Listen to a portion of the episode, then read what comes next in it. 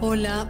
Creo que todos hemos oído aquello de que tener pensamientos positivos o emociones positivas nos genera experiencias positivas o que si vibramos alto vamos a atraer experiencias de vibración alta, etc.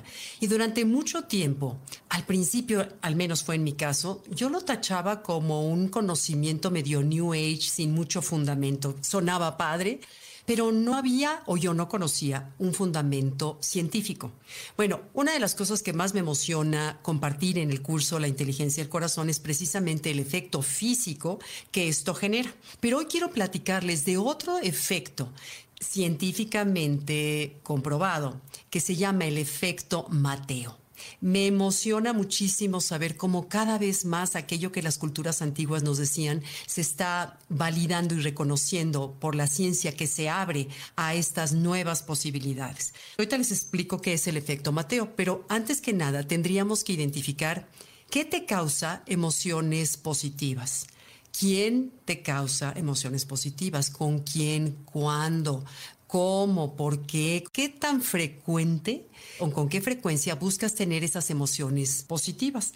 Porque, por ejemplo, sentir el sol en la espalda en estos días que están haciendo frío o la regadera en la mañana, hacerla consciente y agradecerla, reír a carcajadas con tus amigas o tener el privilegio de tomar una buena copa de vino o salir a la naturaleza y sentirte unida con el todo. Todas esas cosas que nos generan emociones positivas, es importante registrarlas. ¿Por qué?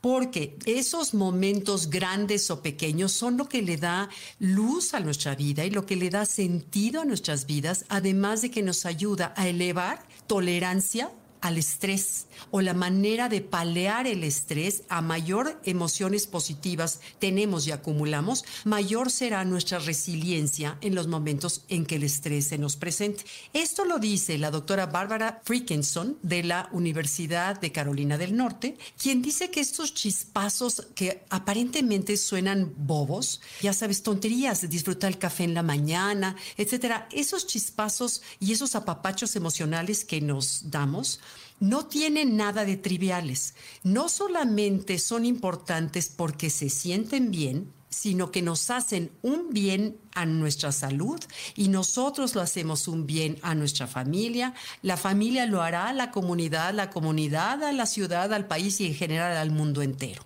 Entonces, nosotros como generadores de emociones positivas podemos generar un cambio en nuestro primer círculo y se va expandiendo. Pero bueno, otra de las cosas que dice es que cuando somos conscientes, ojo con esto porque es importante, cuando hago conscientes esas emociones positivas o aquello que me causa la emoción positiva, como acariciar mi perro me saca una sonrisa, salir a caminar en la mañana me alegra el día, este, tomarme mi café en la mañana que me gusta, me anima, el abrazar a mi esposo me llena de felicidad o abrazar a un hijo, pero hacerlo consciente, porque de no hacerlo consciente, de hacerlo como experiencia dormida, pasa tan desapercibido al cuerpo como pasa desapercibido a la mente, o al revés, pasa desapercibido a la mente, pasará al cuerpo. Decir, beneficios como el placer genera placer, pues bueno, en el momento que yo lo hago consciente, se magnifica los beneficios y se eleva mi sistema inmunológico,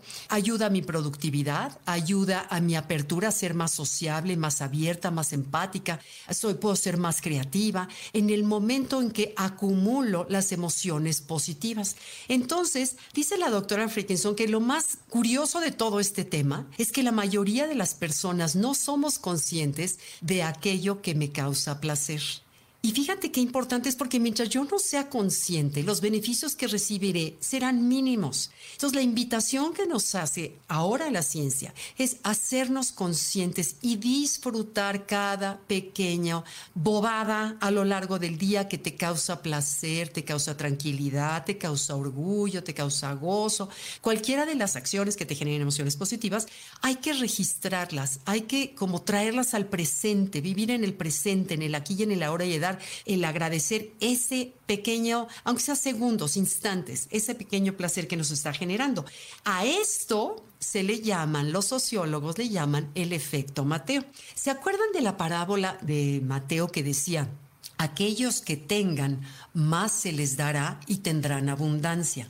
Esa era la parábola de Mateo. En la Biblia. Entonces, bueno, muchas veces podemos malinterpretar cómo que aquellos que tengan, si siempre nos han dicho que los pobres serán las puertas del reino de Dios, etcétera.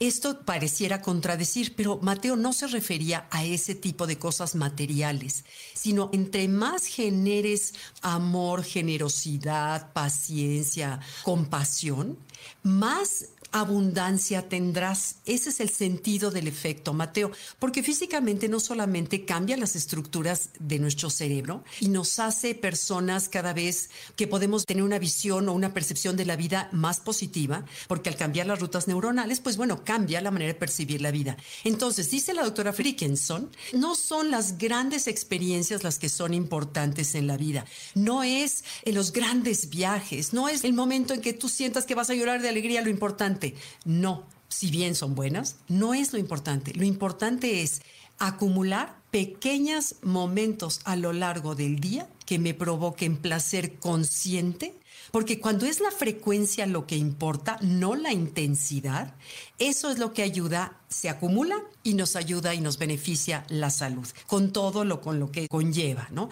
Entonces, bueno, podríamos resumir, nos arroja tres granitos de sabiduría. Número uno, los pequeños placeres no son triviales, son importantísimos y hay que procurarlos. Número dos, la frecuencia es lo importante. Procura el tener esos pequeños gozos de manera frecuente y consciente, que se pueden convertir incluso en un camino de espiritualidad. El ser consciente, vivir en el presente y agradecer a Dios, a la vida, esos pequeños, el sobar a mi perro en la mañana o acariciar ahorita mientras voy a ver tele ahorita y que siento a mi perro y lo acaricio, el placer es mutuo. El como hacerlo consciente y agradecer.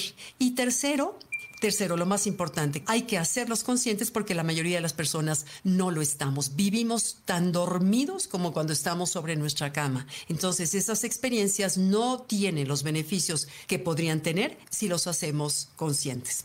Repito, número uno, los gustos son importantes, los pequeños gustos son importantes. Número dos, la frecuencia con lo que lo hagamos es importante. Y número tres, hay que hacerlos conscientes. Eso, en resumen, sería lo que la ciencia nos aporta a este conocimiento ya muy antiguo de que hay que tener emociones positivas. Okay. Muchas gracias, gracias a todos por acompañarme este año. Gracias, les deseo felices fiestas, feliz Navidad, una Navidad llena de gozo, de amor, de renovación y feliz año nuevo para el 2022. Ojalá que sea un año mejor, tanto en lo personal como en, a nivel mundial. Ok, muchas gracias y nos vemos tan pronto como pueda. Gracias, bye.